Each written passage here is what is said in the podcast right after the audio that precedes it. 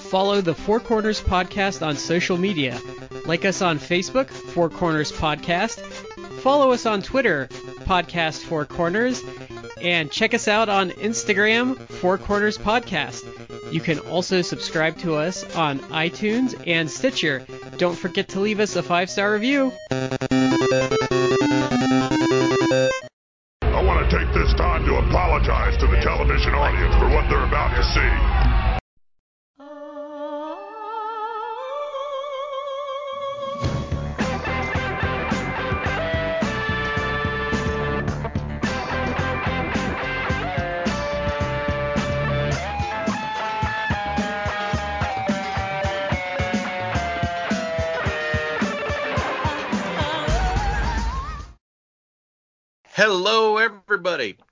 Welcome to the Four Corners Podcast. I'm Shad here with Matt and Brad. Guys, how are you doing? I'm I do doing good, well. All right. Trying to trying I'm- to I I would probably have started it by then, but I'm trying to get through like the last couple stages of Mario and Rabbids Battle Kingdom so I can start uh, Fire Emblem Engage that's sitting on my kitchen table mocking me Mocking you. with its unopenness. understand. So, uh, Want to say thank you, uh, everybody out there, for joining us for this episode. We'll get our shout outs taken care of right here at the beginning. The first one is going to go to Collar and Elbow, the wrestling brand, Collar and Elbow brand.com. Use the promo code Four Corners Podcast. That's the number four, capital C and Corners, capital P and podcast. Save 10% off your order. Other shout out out of me goes to asking uh, if you'd be willing to help the folks in Eastern Kentucky rebuild after the once in a century flood. If you would be interested, I'm going to direct you to go to Appalshop, A P P A L S H O P dot org, and they can help you get that money where it needs to go. Our other shout out goes to Matt. That would be to Orlando Colon. Orlando Colon, uh, part of a great tag team in his day, uh, can do singles wrestlers, but also great tag team work. Uh, would he work in a different era? Maybe. I think he would. Matt, that sounds like a segue. It is a segue. So we are what we are still on uh, the series that, at least in my head, I've dubbed the Time Warp. Um, I don't know if you guys like that name or not, but that's Let's what do it the is. time my- warp again. Yeah, let's do the Time Warp again. Uh, this time, the last couple times we've done it, we've taken um, singles wrestlers from one era and and transposed them to the other. This time, we're going to do both, but we're each going to pick a tag, a vintage tag team and a modern tag team, and talk about how well they do when we throw them into the other era. So, Shad. yes, sir. Now that I think about it, we need to get my Night Mage back on the show uh, and just do an entire show in character. He can be uh, Dr. Frank-N-Furter, and we uh, we can try to interview him, and he just do it completely in character. You know, Yeah. honestly, we should probably have. We actually should have him back on because you know what? He was I- interesting. He's an interesting guest, and he's really fun. He is. He's he's a fun. He's a really good dude, and he's fun.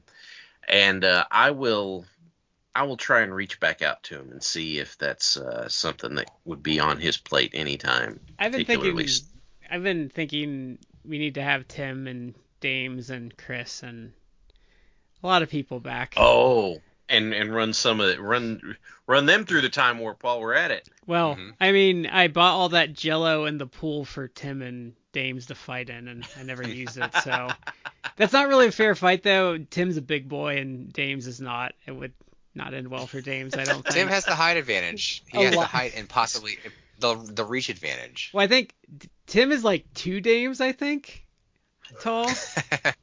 At least a Dame and a half. It's not two dames in the trench coat. It's, uh, Damien's uh, uh, very special like power is that he, with his surgically repaired shoulder, is immune to the crossface uh, crossface chicken wing. Because I'm like, I'm gonna throw that on you, and it's like, oh, immune. I'm immune.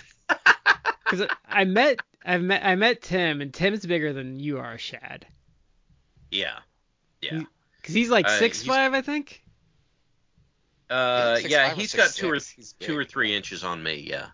And he's not like uh, he's not like a lanky six five. Like he's a he's a big he's a big guy. Yeah, he's filled out. So Yeah.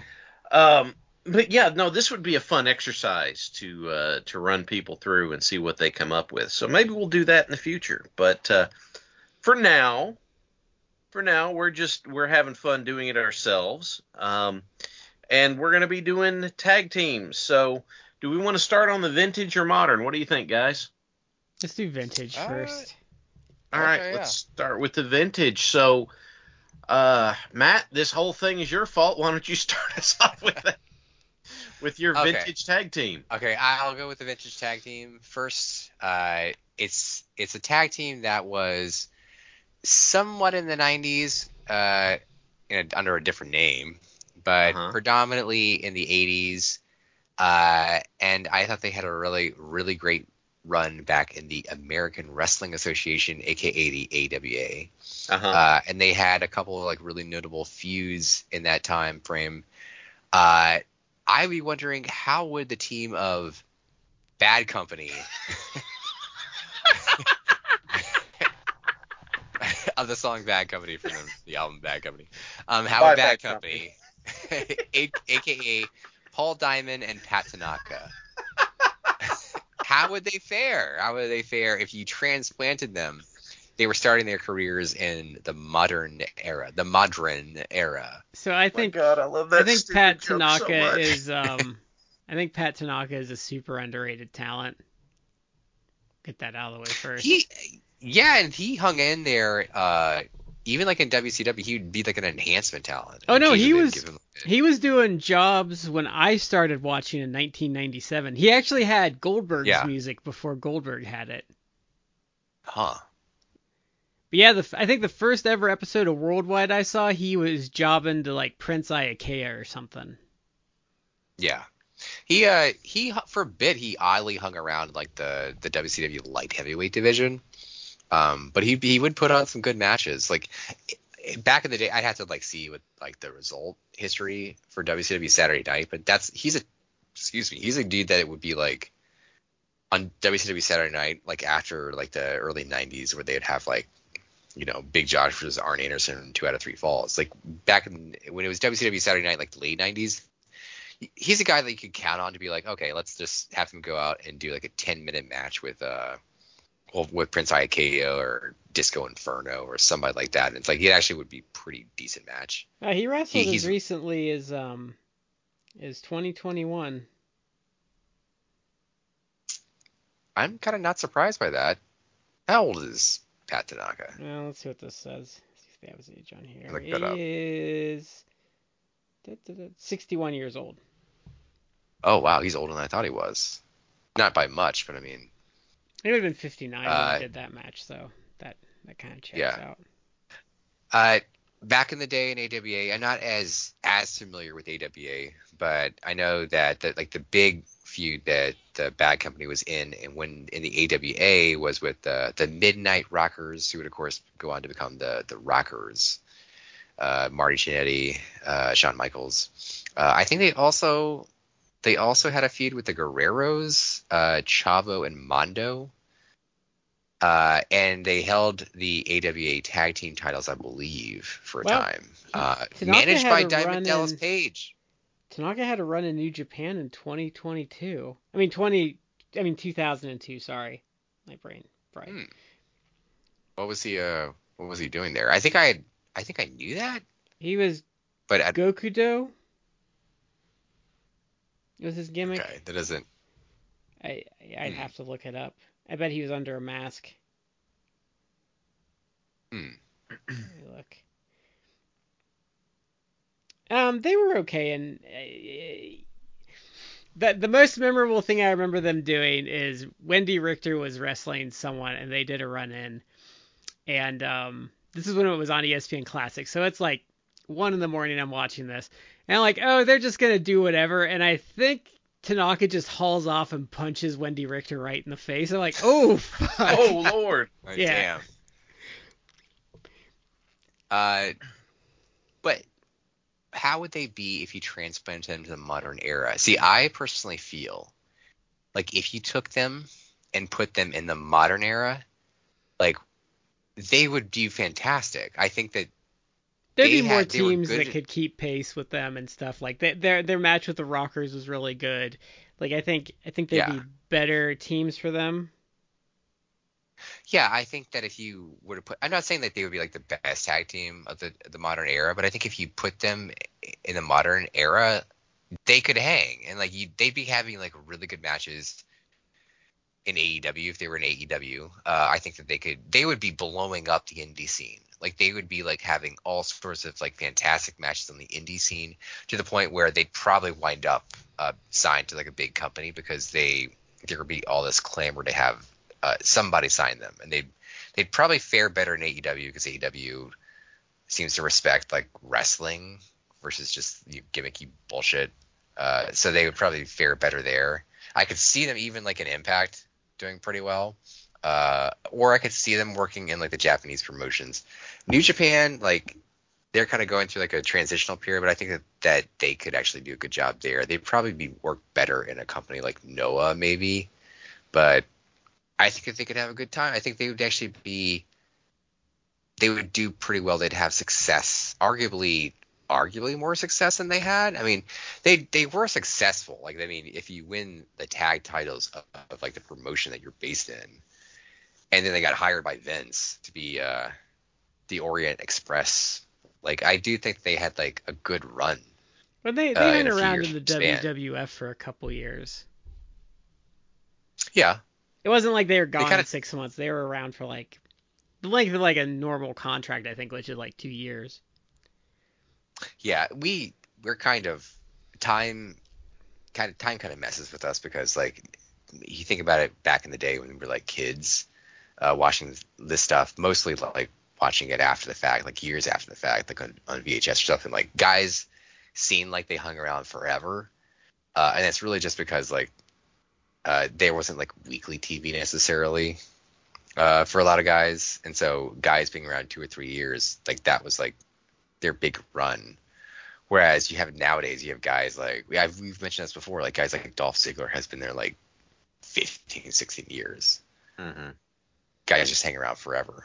But uh, I I don't know. I think that they would be actually successful, and that they they may not be again they wouldn't be treated necessarily like Young Bucks today or FTR or something like that, but uh, they would probably have a very respectable run in uh, whatever promotion actually would hire them. ROH, they would have been good. Oh yeah, they would have had some good matches in ROH. I'm um, I, I'm not as familiar with them as I could be, and not talking as much because I've got a sore throat. So I, I'm just gonna say you guys covered that really well, and we got the we got that dumb joke back. That makes me so happy. I'm sorry. Did you have anything else you guys wanted to throw in on this one? no, I, I think I'm good. Okay. Uh, Brad, who was your uh, your vintage pick? So um, I'm gonna do with an obvious one, and I'm doing like the the, the modern is gonna be kind of a counterbalance to them, but uh, the Midnight Express. I don't think there would Wow. be any issues. I think they'd be just as fine. I think Jim Cornette would have no issues being hated in this era. I think um, every company would. I think they would actually get a shot in WWE because you know New Day and the Usos. They'd be huge at AEW. Um, big in Japan. Like I don't like they could work. Yeah. At, many consider them one of the best of all time. Mm-hmm. Uh, I think we back in the day we've we've done like our own like tournaments of like tag team tournaments of who we think the best of all time is. Yeah. And it's like I honestly feel like if you were to transplant them in the modern era, they'd still be in that conversation. Like they're they imagine like in their prime Midnight Express versus like the Young Bucks. Uh, even like my teams that are like younger and not as established, like the Midnight Express versus like uh like Top Flight, Yeah. uh, or them in even in like New Japan, mm-hmm. uh, it, it- they would be amazing, amazing. I mean, They- Lucha, Lucha, uh, Lucha um, Brothers versus Midnight Express. Imagine like how insane that would get. Yeah. Uh, it would just be. It, I mean, unfortunately, Jay Briscoe has now passed away. But like, if you got, if you got like uh, Midnight Express versus the Briscoe brothers, mm-hmm. uh, Briscoe brothers versus, uh, well, Midnight Express versus them, but Midnight Express versus like FTR, like it, you literally could put, you could have like a generational run out of like one year of like Yeah. Midnight Express versus all these top teams. Yeah, you absolutely could. And one of the ways that I know that a lot of the Midnight Express stuff is evergreen is that that myself and my tag partner at the time stole a bunch of it and it worked beautifully. Like, you know, still big reaction, still getting over that sort of stuff. So it's um I mean, you know, it's it's it's their stuff's that good and and they were so good at doing everything. Like it's yeah uh, that would have been my pick uh matt. Like it that's it's so solid. I agree with you so much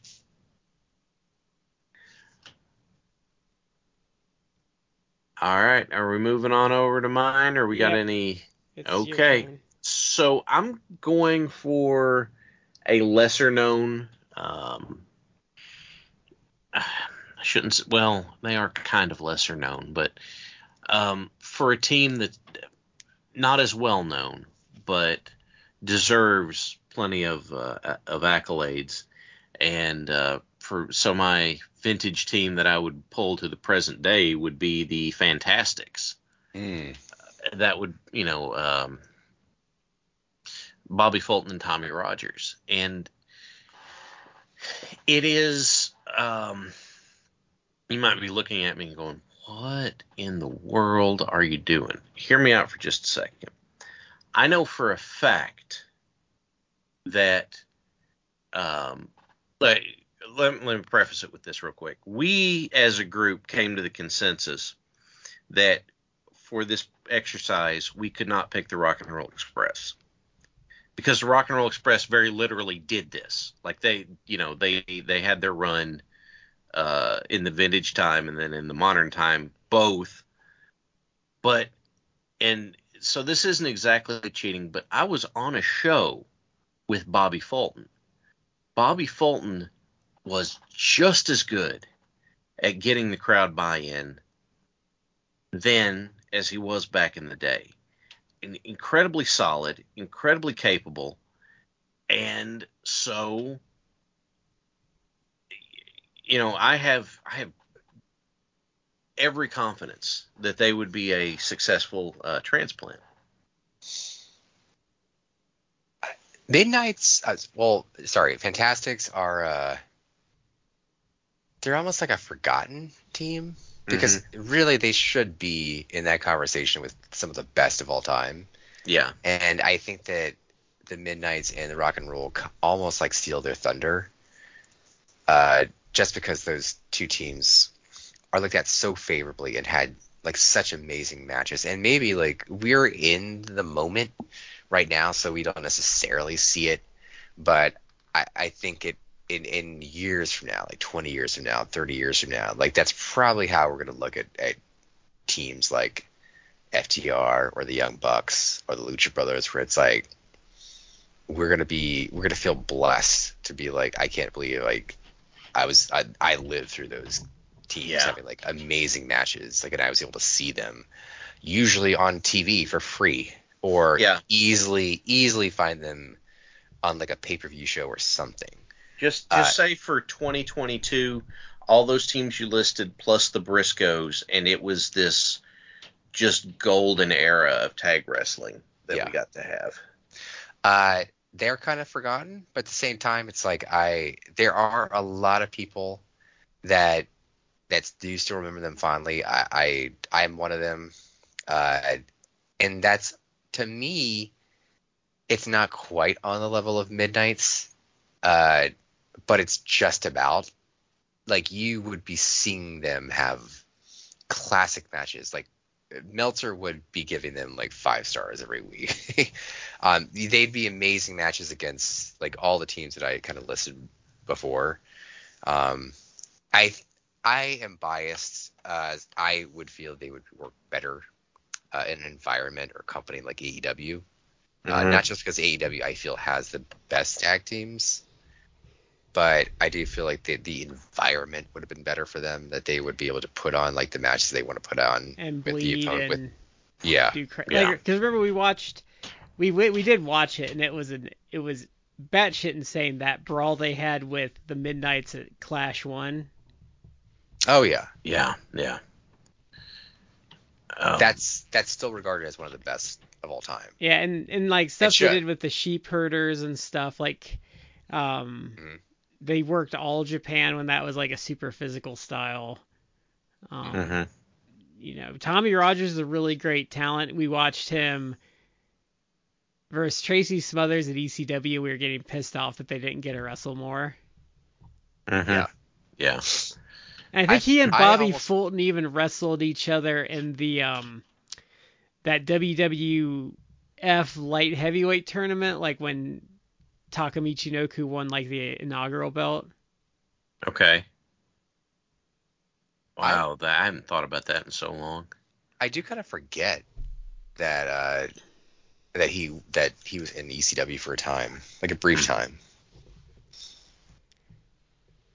Uh, Yeah. the Tama- I just remember him doing like a kamikaze to people. Yeah. so yeah, uh, if you have not seen stuff from the Fantastics, I, I can't go look them up. They're they're And- pretty accessible. They had a UWF run, they had a WCW run. Um, I think they had a world class run. They they were everywhere in the 80s, so they're they're easy to find if you just put like Fantastics wrestling into YouTube.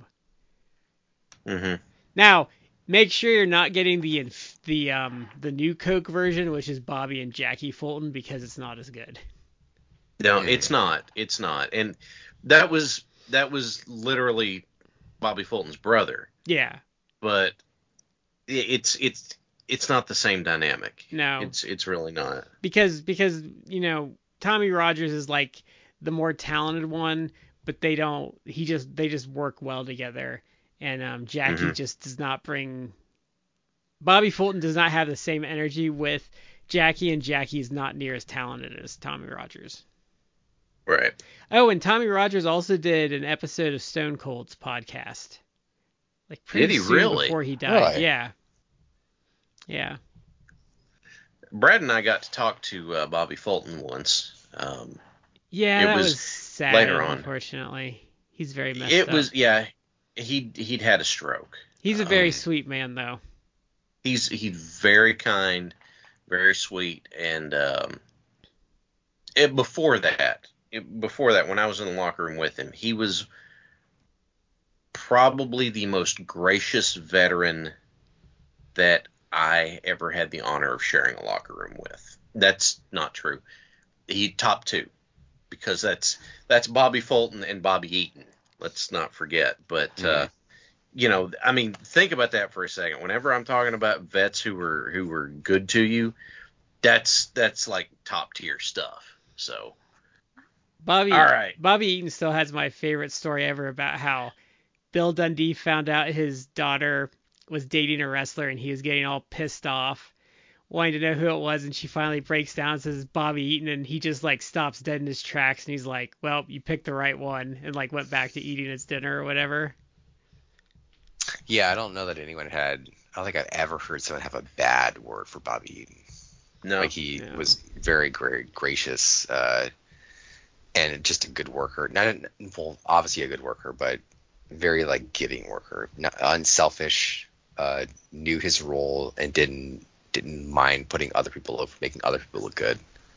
Yeah, he's Yeah. also he's also why you should be a nice person at work because like WCW paid him for like four years more than they ever had any use for him just because they liked having him around.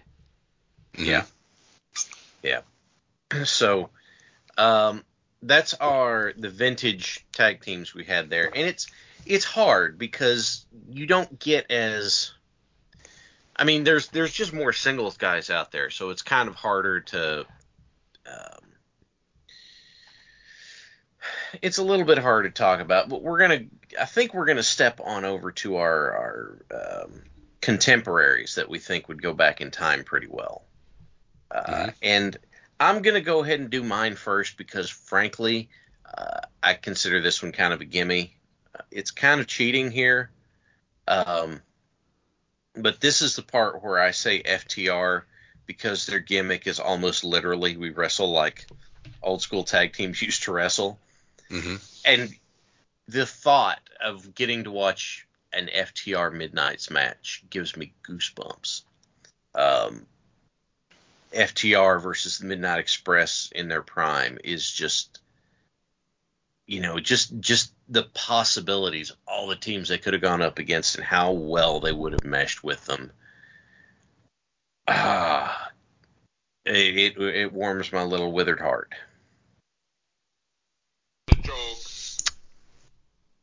This is what I say to that for FTR. What'd you say? That's not working. Yeah. Yeah. No, no, we got it. That's Okay. yeah. That's it. But No, uh, I think they'd be fine, look wise, work wise. Um, they are hyper professional. I think um, I think like their matches with the Briscoes would were like old school and every concept. yeah. I think Flair would have loved them. Um, doing like tags against like Barry Windham or like Dustin Rhodes back in the day, I think would have just been outstanding stuff. Um, Oh, Yeah. they would have been they would have been outstanding. Again, this I I kind of lament a lot all the time about how like Meltzer has kind of like ruined his star ratings. Yeah. But because like everything now is like four to five stars or higher, and it's like as the old joke goes, it's like when uh, if everything's five stars and nothing is, it's like Yeah. it, it's lost like the importance of it. But yeah, like, Technically, he broke his scale in the 80s and early on because it, the going to five stars was actually breaking the scale because it was four stars before. If you go by like Oh, movie okay. movie rating Mm. systems. fair, but if you if you want to go like five, because it was five stars in theory, five stars forever. Mhm. Like so going past it, I feel, and and going like so many things four stars and up, like I felt broke it because as we talked about before, like if you if you had a pay per view back in the day, like it, let's say it was eight matches, and like three or four of those matches were like four stars, you'd be like, oh my god, this is like one of the, this is one of the best pay per views of the decade yeah. uh, and you would probably been right for that decade at that time. Uh, point is, like, yeah, FTR. F, let's go like early '90s, like FTR versus like Barry Windham, Dustin Rhodes, like that would have been insane. Like you would have been like that. That would have been like a five star match. There probably would have been blood. It would have been like just insane, like fantastic. Even like people like in the, we were now like watching like the Dangerous Alliance stuff. Mhm. Imagine FTR back in the day against like Bobby Eaton or uh, Arn Anderson, like that tag team. Or back in the day, like against the uh, the Brainbusters, like the the Four Horsemen. Yeah. Amazing. Oh my god. It would have been amazing. Oh my god. You could have had idea. You could have even have FTR go against guys like the Road Warriors. When the Road Warriors were their gimmick was like they just went in there and beat the shit out of people. Like somehow FTR would have made that work and made it compelling. Yeah. Yeah. I was trying And to they are um, I was trying to think when so you're good at making other teams look good too. When you're talking about um how the the scale rating got busted, I was trying to think about how many just sticking to modern, how many I've given five stars that we've watched over the almost five years now we've been doing this, and I can think of three that I gave five stars to, which was Dustin and Cody, Kenny and Bryan Danielson, and um, Surrey and Utami are the three I can think of that I've I've solidly felt were five stars that we've watched. It's a it's a classic one, but again, like we we, we talked about, like uh, Hansen and Andre the Giant. Yeah. Yeah. It's like I actually give that five stars, and it's not like this is some sort of work rate, uh, amazing piece of work rate. It's just like that whole thing just as a spectacle and everything that was going on, I, I would argue it's a five star. I would say that's easily five stars. Yeah, Now, but in in do- that scope, I'm sorry, Matt. Finish your thought, please. I, I I agree with Brad that it's like you the actual number of matches that I think should be five stars or in that realm actually I think are like very few that, of the Mhm. stuff we've seen. So yeah, it's like a, I, I I don't tend to hand out five stars easily. Yeah.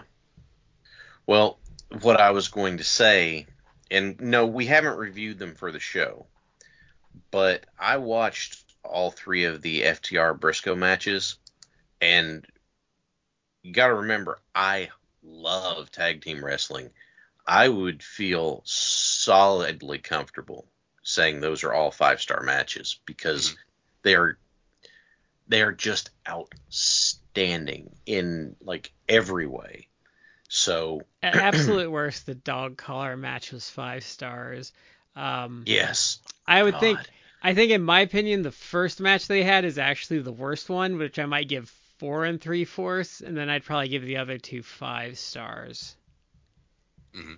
that first match, I watched it and I sat there and I thought to myself, that was one of the most, the one of the best tag matches I've ever watched. Yeah. and they got better from there. I don't want to take away from that first match in comparison.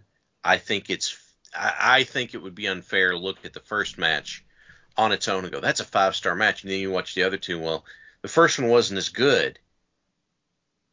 But if that maxed out the scale for you when you watched it, I would not say that it's less good.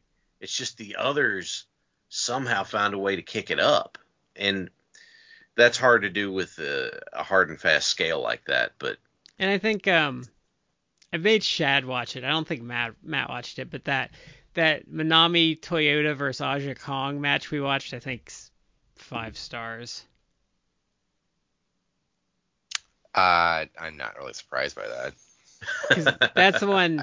That's the one where like Aja Kong's pretty much just killing her, and like every move Toyota is going for is just an absolute bomb to try and try and get her down, and then like Kong just has this growing like kind of I, what was the emotion? It was kind of disappointment that she couldn't get Toyota down, and she had to like figure out what she was doing next. I looked I looked at it as more kind of an exasperation because Kong would flatten her with something and go for the pin, and Toyota would like scream and bridge out of it, and Kong would go, "All right, But I'm like do something worse now." people might bitch that it was too spotty on Toyota's part, but it made sense in the match where she knew she couldn't stand with Kong for long. So I think even like five seconds of the match, she hit some big move off the top rope because, like I said, Oh every, yeah, everything she was going for was just I have to I have to knock her out as quickly as possible because I don't stand a chance. yeah. That that is very true, and that played into the storytelling because she wasn't trying to do a bunch of moves to set up for something big. She just started throwing bombs immediately. Yeah. Um, so yeah, you're right. Kingston and Quackenbush would probably be pushing on five, but it's not five. Like I'd give that four and a half, maybe four and three fourths. But that's probably that's probably one of my matches of last decade though. It was really, really good. I, I I would not have said it's quite five star, but it was really, really good. It yeah, um I'm trying to think if ROH had any. I guess the Punk Joe matches and um there's another one I'm not thinking of. And I'll think of it later. Okay. All right, so there you go. FTR. That's that's the gimme of the round. Is well, yeah, of course you're going to say that because that's their deal. But uh, Brad, who's your modern team you'd throw back? So I'm actually picking what I would consider to be the modern day um, Midnight Express. Um, yeah, suck on it, Jim Cornette. Um, so I'm taking the Young Bucks. Okay, there we go. So Young guys that- Guys that kind of change the face of like tag wrestling. Um, very innovative, o- innovative offense. Um, really just good workers. Like I think they're underrated sellers. Um, they're underrated heels. Just how good they are Mm. at making you like fucking hate them. Okay.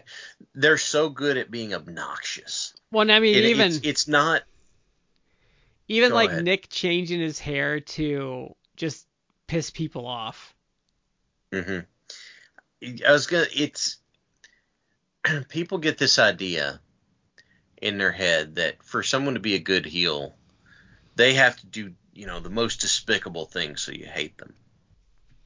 The problem is they're forgetting that you can have a heel who is just so obnoxious and annoying that you want to see someone beat the living hell out of them. Kind of a the Buddy Landel effect. And Well- the Bucks are good at that. Well, and they they take crowds that are predisposed to cheer them and like turn them on them. Which I think is really an underrated talent. It's really hard to do. And their cage match with um the Lucha Brothers was excellent. Oh my god. Oh my god, that was my match of the year. I loved it so much. Matt, you got any thoughts you want to throw in on this one? they it's it's really tough because they're it's tough to say this because it's like there's actually so many but they probably are the best modern tag team uh and they've been having amazing matches like well over a decade uh and that's cr- kind of crazy if you if you think about either the oldest one who, who's the older one nick or matt Uh, I always get it wrong. I think Matt. Nick is the Nick's the older one. Is that right? And I think Matt's the the more vocal of the two. Yeah. Well, think about this. Okay, their so- their T their TNA run is like a decade in the past now. yeah Yeah. Oh, and back when they were doing like PWG back in Yeah. the day, it's like long before PWG became what it did. Um, and then of course, obviously they started doing work for Chikara, and then they did stuff with uh, Ring of Honor, obviously, and Bullet Club in New Japan, which really made things uh, blow up. Like the total the TNA stuff, it's like I am I really forget that they did that. They were. That that I think they won really the X Division title at one point. I don't remember. But the point is, like, looking, I looked it up. Like, Matt is the oldest one. He's only 37. He's almost 38. Uh, Nick is going to be turning 34 this year. It's like they have been so damn good for so damn long, and, and neither one of them is actually 40 yet. They're not even like that close to 40. They're Like, barely old enough Matt- to get pushes Matt in is- WWE. Matt's the older one at he'll he'll be turning 38 in March. So it's like they have they have a couple the oldest one, Matt, is has a couple years before he turns 40. If they want to keep doing this, they can keep doing this at probably at a very high level for mm-hmm. years more. And they already have like had some of the best tag matches of all time. I would argue. So if how would they be if you transplanted them from the modern era to like the vintage era? They'd be fine. Like they they really are a tag team that it's like y y they would have been that equivalent of like the rock and rolls, uh, the rockers, the midnights. Um, it's tough to that's tough. The Fantastics, like that's it's it's almost unfair to say that because obviously I feel like those tag teams influence the the the Bucks, so it's almost like you're just supplanting them to that modern that that uh that vintage era. But I mean, isn't that isn't that like the the highest, highest compliment you could say is like, oh yeah, I think you're as good as or would have been as good as those classic tag teams of all time. Yeah. Like that's Yes. that's really what, what more can you say? Like they would have been fantastic. And I, I get what your point where it's like, you know, in the face of Jim Cornette, it's like, yeah, the Bucks would have been as good as the Midnights. or better. Well, they're kind of like the modern day Midnights though, because I know Cornette won't admit it, but you know the the old like timers from like the '60s are bitching about oh these damn kids and all their flippy flops and shit when like the Midnights were on TV. Mm. Brad, didn't you find a quote from a uh, a Oh, veteran in the to- 50s who said that They like there said that very thing about guys in the 50s? doing shoulder tackles, yeah, like it's been around forever. I think they were bitching about Yeah. like Fez and stuff doing too many shoulder tackles and they were killing the business. Hmm. That that it kills me. You, do you remember when we had Duke Allstriker on, and his thing was if the if the idea is we want to get people to come and see the show, working an arm lock for 10 minutes ain't going to get people in the door. You have to get people excited to come see your stuff. So, yeah, they're probably not going to be interested in um you know, they're probably not going to be interested in seeing it's like, oh, you know, it's we're, we're going to work the arm tonight and uh they're they're not going to be up for that. They don't they have seen cool stuff happen. You need to do stuff that is engaging and at least kind of cool to get people to want to come see your stuff or they're not going to be there. And that it bothers me that there are veterans who are of that opinion. And then you have some veterans who are like, "Yeah, that's pretty cool. I can't do that." Um but, you know, if that's what you're going to do, do it as long as you can. Uh, who look around and go, "You know what? It it the business keeps evolving like every other business on the planet. It, it's old timers gripe about you know they don't make cars like they used to. And it's like, well, no, but fewer people die in car wrecks now. It still mm-hmm. happens, but fewer people die in them because mm-hmm. cars, by and large, are a lot safer. Or you know, uh, it's like, well, it, it, throw that onto any other industry that's had lots of progress to it. It's like, oh, these planes get to places too fast now. It's like, what the hell are you talking about?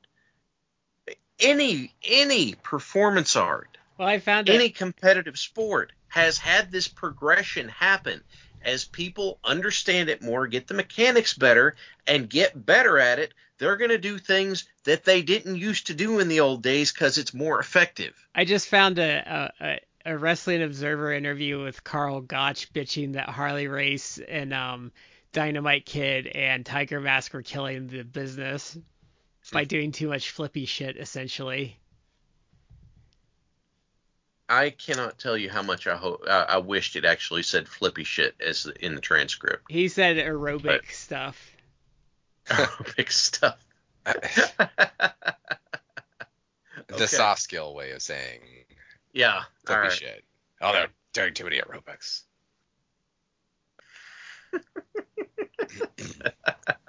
okay. Amazing. All right. Everything is killing the business. Yeah. Everything's killing the business. Everything is. Oh, they're killing the business. It's like, no, they're, they're not. and then the thing, the things I hear some veterans wax nostalgic for are things like, we sure as shit don't need to be doing this. Like, oh, these people are being wimps about chair shots. It's like, dude, th- this is why you only chew with one side of your mouth anymore. It's like, no, it's chair shots not happening that way are, are a good thing. Yeah, it's uh, this is a whole other separate argument, but it's like when the Undertaker is like, ah, all these guys like, all they do when they go to the back is just play video games. It's like, yeah, okay, um, Yeah, but I, I they're, not, they're not him. going out and dying. I defend dying. him. I defend him on that though. I don't think he was shitting on it. He was just saying it makes me like wax poetic about my youth. Is kind of like what I think he meant. maybe.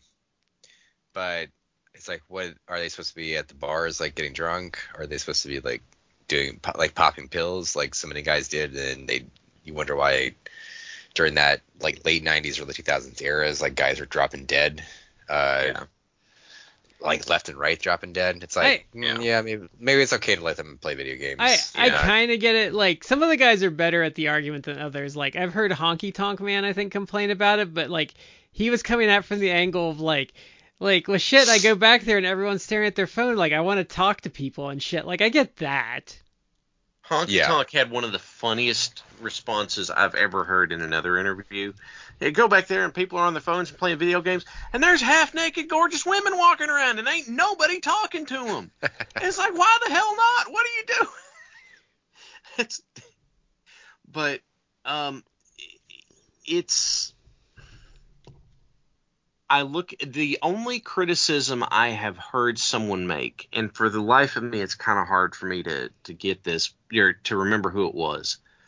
But I I heard one guy say, I don't like seeing people, you know, gaming and on their phones and all that sort of stuff because they're not talking to anybody and they're not practicing anything and they're not trying to get better. It's like, you know what? That's a valid criticism. But Yeah. replace phones and video games with playing cards. Tell me, does that sound familiar? hmm You know, 'cause that's that, Eh, um depends on how they're playing video games. Like if they're just playing on their phone and not talking to anyone, versus like oh they someone brought you know they're sitting there like bullshitting while they're playing like on their switches is like more what I I would say are two different things because like I think when you're playing cards though you can at least be talking and like fucking around and stuff but you can also do that playing video games. So I think I think Yeah. there's degrees to that. If you're sitting there and not talking to anyone playing on your phone like I get the bitch there. But if they're if you're coming in and there's two guys playing on their switch and they're talking to each other like just stop being an old man about it well, th- the concept they were going for is they're sitting in the back before the show playing on their phones instead of like being in the ring, like, you know, I want to work this out, or I'm wanting to try this, or I'm wanting to learn how to do this thing. It's like, okay, that totally get it, totally valid criticism. And some of the most fun I had was even before the show started, going out and being like, okay, there's a spot I want to do. Can you help me work it out? Can someone help me figure this out?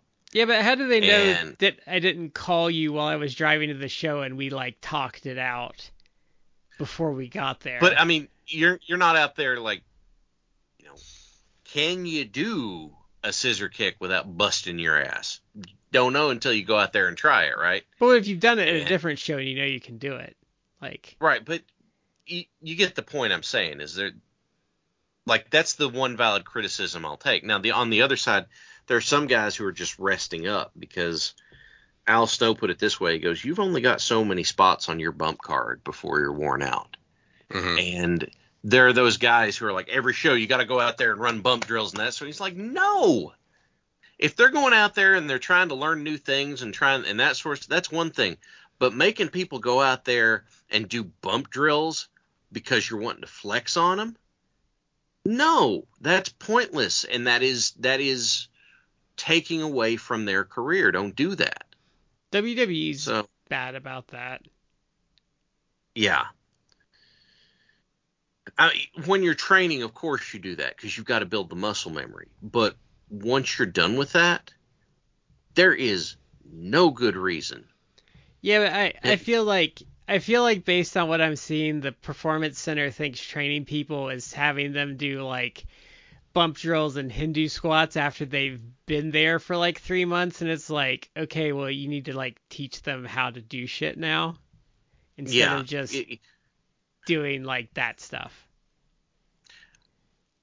bump drills and Hindu squats were a way I I witnessed of weeding people out who just think that doing the rest sorry, doing the wrestling is cool as opposed to really wanting to do it. hmm And like the guys who really wanted to do it are like, okay, I'm doing all this stuff, and okay, I've collapsed and I've puked or something, but it's like, you know, give me a little bit and I can get back into it. It's like, okay, look, you you really want to do this, okay? But then there are the people who are like, why do we have to keep doing Hindu squats? And you're like, uh huh, okay. And I'll admit there were a few times where you know I helped set up the ring and got everything up there, and then one of the one of the guys, but are we gonna Hindu squats and bump drills? And I'd be like, okay, gonna go talk about the match later, and go go to the locker room because it's like I'm not I'm not filling up my bump card because someone arbitrarily declared it. It's like that's and because I was older than people when I got into it too, and it's like no. No, no, that doesn't seem like a good idea. But there's a, I think there's a point in your training too though where it's like, no, I don't I don't need to do that anymore. Yeah, it, it, you you yeah, kind of what I'm getting at. So Because that's what that's the problem I think we've talked about before that I have with a lot of that, and I I think that's what the performance center does is where you think just putting them through like calisthenics and like physical drills is like training them, and it's like no, there's a point where you're just wasting their fucking time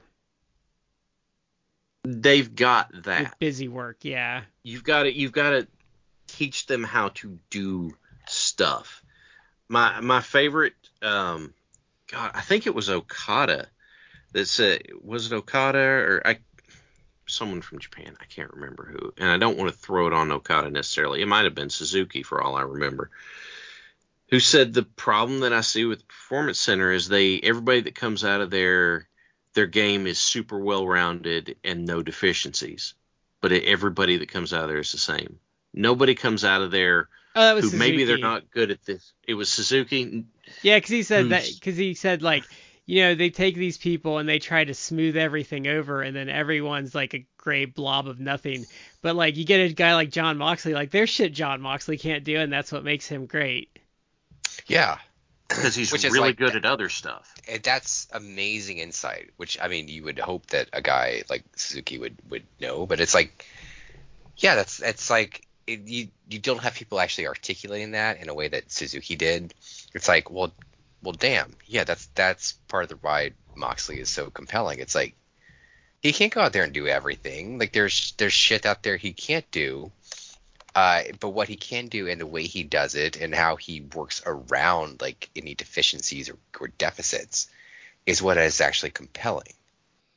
Well, it's kind of like um, if you play D and D. Um, this is going to be a really weird analogy, but I think it fits. If you if you're taking your skill points every time you level up and trying to put points into everything, you're not going to be good at anything because you diluted your your talent pool out too much. But if you focus on a couple things, then you're suddenly useful because you're probably better at a couple people than like maybe social skills or some athletic abilities, and then you stand out because you specialized. There is a um, a professional development training I went through once, and it was it was called Trombone Player Wanted. So if you want ever want to look it up, and the concept behind it was, okay, yes, we know that, especially in school, there's a certain level of proficiency that you you want someone to have, but it comes to a point when if they've got a B in math, but they're blowing it away in English, what do you do? Do you lean into their talent and put your energy towards taking this thing they're talented at and making exceptional? Or do you go to this thing they're not as good at and try and pull it up further? And that second thing is what that's the comparison in my head that I hear when I hear that Suzuki quote is he's they're trying to pull everybody's thing up to here as opposed to being like okay this guy's a great grappler this guy's a great flyer this guy right here is a great brawler let's invest in them and get them better at that stuff and that was shit that I caught sometimes like oh you don't do that you because I hated chain wrestling okay that it just it it did not flow for me. I could do a little bit of it. And uh, we're gonna go out there and chain tonight, and I'd be like, well, uh, we can. That's not what I'm best at, but we can. It's like, oh no, you never learned how to chain. I'm like, no, I didn't say that. I said I don't prefer to do it because I was kind of more of a brawly type. And they're like, oh, you never learned how to work. And I was just like, okay, you know what? we'll chain for your part of it, and we'll do the other part for my. When when when you're in control, we'll do your chain stuff, and when I'm in control, I'm gonna do my stuff. How's that sound? And so I know you're bigger than most of the guys you worked with. So like, if you and I were to work, why would I? It, like, let's take this in a kayfabe way. Why the Mhm. fuck would I try and chain wrestle with someone that's way bigger than me? the idea is that by getting joint control, you're able to neutralize a lot of the size advantage. But I would just, but like in a wrestling sense, in a more exciting crowd sense, I would attack your legs and probably Yes. try to hit and run you because that's more aesthetically pleasing and makes more sense in like a combat sport way than kind of like trying to chain chain wrestle you, which is going to look like shit because of our size disparity, and um, obviously isn't playing to your strength at the same time. Like I just, God, people are dumb sometimes. yeah. And also, if I'm hitting There's- and if I'm hitting and running and attacking your legs, that also allows your offense to flow more naturally instead of having to contrive ways for you to get up and do your Mhm. shit. If you ever run across some of those guys that have been on the indies their entire career and never gone anywhere, I would not be surprised if they had conversations like that at some point. Like, oh well, you can't do that. That's what we're gonna. It's like, don't nobody give a shit about an entire match of you working a wrist lock. Doesn't happen. It, it really doesn't. You know, it's it's it's the new millennium. Nobody cares that your signature hold is a wrist lock. Nobody does. I feel like though, I feel like if you're working with someone for the first time, I'd be like, okay, well, what do you suck at? Okay, let's not do that. That the, the usual conversation was, all right, what do you do? And I'd be like, I do a lot of martial arts brawling with a little power thrown in. And a lot of guys would be like, all right, cool. Um, so you like the you like the leg kicks? Yeah, I'm good with that. All right, that's what we'll do. And you know, my my default go to was I was gonna when I was a face anyways, I'd use leg use leg kicks to try and set my way up to an ankle lock. Easy, right? Simple. Long reach, good kicks, that sort of stuff, weakening that body part, going for it, all that psychology sounds great, doesn't it? Then you have some people is like, you don't need to be throwing strikes. No, no, you need to be learning how to do something else. Like, dude, if I've been at this for six years, do you think maybe, just maybe, I might have figured out a little bit of what works for me? No, no, we're gonna do this my way. And- God, and you know what happens? The match looks like shit because What- of it. I don't understand. So if I'm that other guy, why why would I want to drag you through some, a match you're not good at and doing stuff that you're not used to doing? That just sounds like a fucking pain in the ass. Because what it does is it lets them look good at what they do and tear you down in the process, so they look better by comparison. That just sounds. It's exhausting. veterans. Pro- it's veterans protecting their spot by tearing down people they see as a threat to them. Yeah, but they don't look good when they're ex- having a shitty match with someone, even if Doesn't doesn't enter into their thinking. Jesus. Does not it, because they they think people can't tell the difference. People, They I had one guy come in to a place where I was like the number number two, maybe number three babyface in the company and start saying this shit to me. And I said to him like I mean, we'll do it that way if you want to, but it's not going to go over well. People here are used to certain things out of me. He goes, ah, no, no, you don't know what you're talking about. We'll do it this way. And you know what happened at the end of the match? People, it damn it was the opener and damn near killed the show. And people were just like we get to the end of it and people are just like it, it's it's quiet. They're not booing or anything. It's it's just a big silent turd. Could and we you- get to the back, it's like could you what what was that? And I was like, dude, they know me here. They expect me to go out there and and strike and beat and that sort of stuff and go for the ankle lock. All those things you said I shouldn't do, they were waiting on. They were calling for it. could you hear the collective goes, like their can you hear the could you hear the collective like their phones flipping up since you know It it wasn't as much that, but it was just like the the noise level in the building kept going lower and lower and lower. And then he tried that fat ass tried to give me advice afterward. He started saying like these people you need to watch this is what you're gonna do and that sort of stuff. And I just kind of sat there and let him talk. Next show I came to, because here's the other thing, this fat son of a bitch told me the wrong finish. He the promoter said, yeah, I'll put you on the show if you put him over he came to me and said, "Well, the promoter wants uh wants me to go over for this," and I was just like, "God, I just like you. Fine, whatever." You know, because I knew my heat was solid enough with the fans of that company. I'm like, whatever. I find out later he changed the finish. So he rolls up to me at the next show. He's like, "So did you take that advice I gave you?" I looked at me and I go, "No." He goes, "Well, why not?" And one of the other, it was actually Alex Angel, looks at him and goes, "Yeah, it's because he doesn't suck." And I look him in the eye and I said, "What was the finish to our match supposed to be?" And he starts kind of stammering, and I'm like, "Go away." you know, it, be, why? He's trying to put himself over at my expense.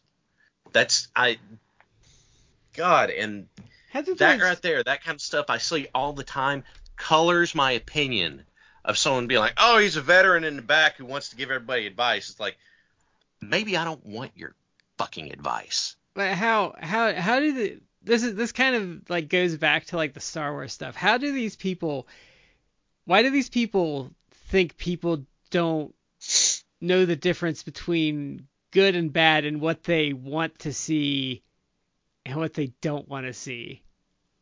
Like that's what I don't I understand. don't know.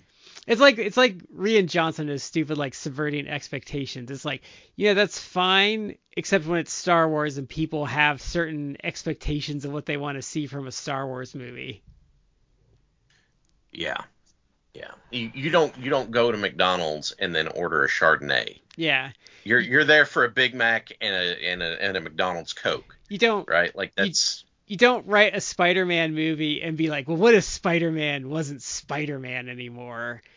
It's like Hmm. it's the first movie, let's not. Yeah.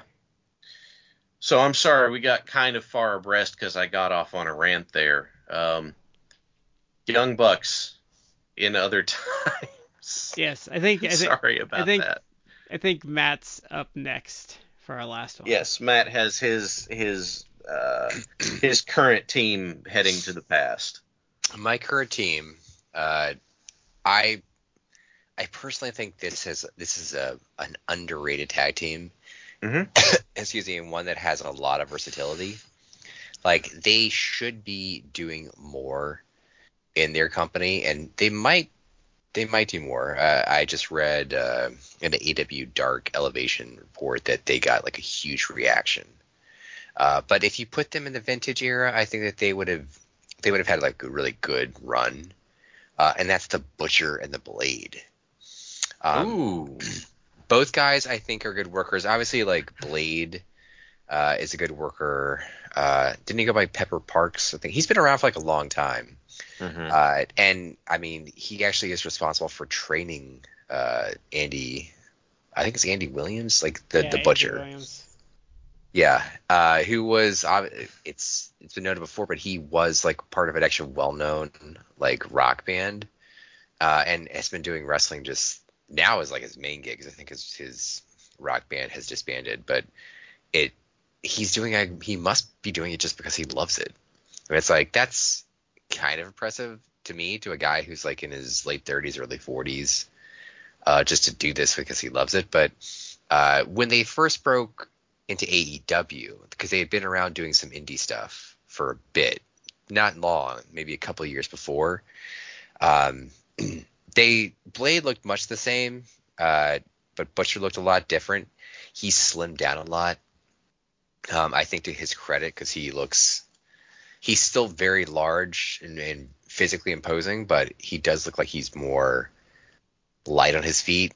Uh, and just that both of them have like a really good like aesthetic and i think that they're a much better tag team than it's given credit for they obviously tony khan and aew has tried to get them involved in stuff because you know, they were part of that whole like hardy family office stuff Yeah, they've Uh, they they've had got- some unfortunate um, injury luck. yeah and they got uh they got transitioned into like the Andrade back when Andrade was doing stuff. Like I don't even know what's going on with Andrade anymore. Like Yeah. You know, he's either not with the company anymore, he's just on ice, whatever. But Yeah. they're still around. Like I feel like that was just obviously from TK to get them continuously like in matches on on TV or involved in stuff. But there's they're they're a lot better than they're given credit for. Um, Yeah, and they're a team. They're an they're older too, so that's kind of the injuries. But I was looking Pepper Parks up just because I was curious. He's he's been he debuted in 2000, and he was trained by Les Thatcher, so he's he's been he is a vet. Yeah, he's a vet. Uh, I think he's a pretty good worker. Like that. That's a tank. It's this is the, somewhat the issue with AEW, and it's not like a bad issue to have, but it's like there are there are so many good teams in AEW right now, and the acclaimed are have just organically become like a really really popular amazing tag team that I I would not take the titles off them, but if down the road, and I mean down the road, like in the next year or two, like if you're taking the titles off them putting on a different team, it's like I don't know that I would put them on Butcher and Blade, but I think Butcher and Blade deserve to be like a featured like top tag team because I think they're I think they're good enough. Like, are they going to go out and have like an amazing cage match with the Young Bucks? Like, I don't know, but they're good enough that they could be like in good stuff on like Dynamite. If you transported them to the vintage era, uh, I actually think that they could have like a an even bigger type of career. Uh, just based on like their they're good workers, so like that would be in their favor. But just their aesthetic, Yeah. like to me, while they would not be the same, I think you could put them on the same level, not quite at the same level, even not like as big as they were, but you could you could easily slot them into like a tag team where they're almost like your version of uh, Road Warriors. I or think you're- um it- I actually think um where they would Mhm. really excel aesthetically um is like a couple of 80s sleazeballs like Jimmy Del Rey. Okay. I look at those two guys, and from seeing them a few times, the thought struck me as like they look like a scary roughneck tag team from around the 80s. Now, maybe n- not with quite as much like black leather as they might use, but they look like old school scary tough guy. They look like 80s action movie villains. Like Bruce Willis should be killing them in a Die Hard movie at the end. it my my read on it was these are the kinds of guys that you get to the end of the big team up movie where for some Arnold and Jean Claude Van Damme teamed up for a movie and they are beating the piss out of these two guys. Well, like these two guys are beating the piss out of Arnold and Van Damme until they they pull some kind of slick move to to finally beat them. But it's like these are the two guys that ought to be wailing on them. Like these are the the threats kind of thing. but um, yeah, it was a. I think it's great because I think they look like they they would be they they look like they would belong in that era. You know, it's it's I can't uh I can't put my finger on uh, visually who they remind me of, but they, they look like they belong there. Yeah. Uh, even though I just gave this whole spiel about how like they they could be like in the the Road Warrior spot. Like now that I think about it, like imagine them in like like like late '80s, like Crockett. Mm-hmm. They they'd be just beating the shit out of guys, and and then having like like a 20 minute banger with uh, rock and roll Mm-hmm. or the Fantastics, or even the Midnights, or you could have them like you could you could do like a whole program with them as like really roughneck heels against like uh I don't know Dusty Rhodes and Magnum. Uh, you, they would have had a lot of versatility, and I think it even could have worked in like '90s WCW. I, like, I'm not. I think they would work less well because just because like the tag division there wasn't really great until uh mm, so more like the mid to late 90s but they could have worked there too I, Matt, you you said something that set off an amazing thought in my head. Can you imagine Ricky Morton doing face and peril with these two guys? And Ricky Morton's like reaching, trying to get the tag, and all of a sudden these just pick him up and wing him way in the air, and you hear Ricky Morton going, "Help!" way down there or something. it'd be Oh. amazing i think they could really work in that Yeah. in the vintage era I agree with you. I think that they would they would fit in fantastically. All right. well, uh, did we have any other thoughts we wanted to put in? I'm sorry. I know I'm trying. It, it seems like I'm trying to rush us to the end, but my voice is getting teetering on the edge. Did did we have any other thoughts we wanted to put in or any, tonight, guys? I'm good. So Mm, no, I, th- I think we actually had some good, really good discussion on the tag team uh, Yeah. version of this. So just for quick review, the vintage teams that we think would do well in the present was Bad Company, um, Midnight Express, and the Fantastics. And the current teams we think would do well in the past are Butcher Blade, Young Bucks, and FTR.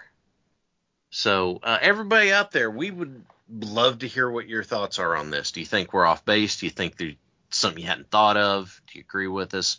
hit us up on social media. We would love to hear from you. And so, this is Shad with Matt and Brad. We've been in three corners. You're in the fourth, and we will catch you next time.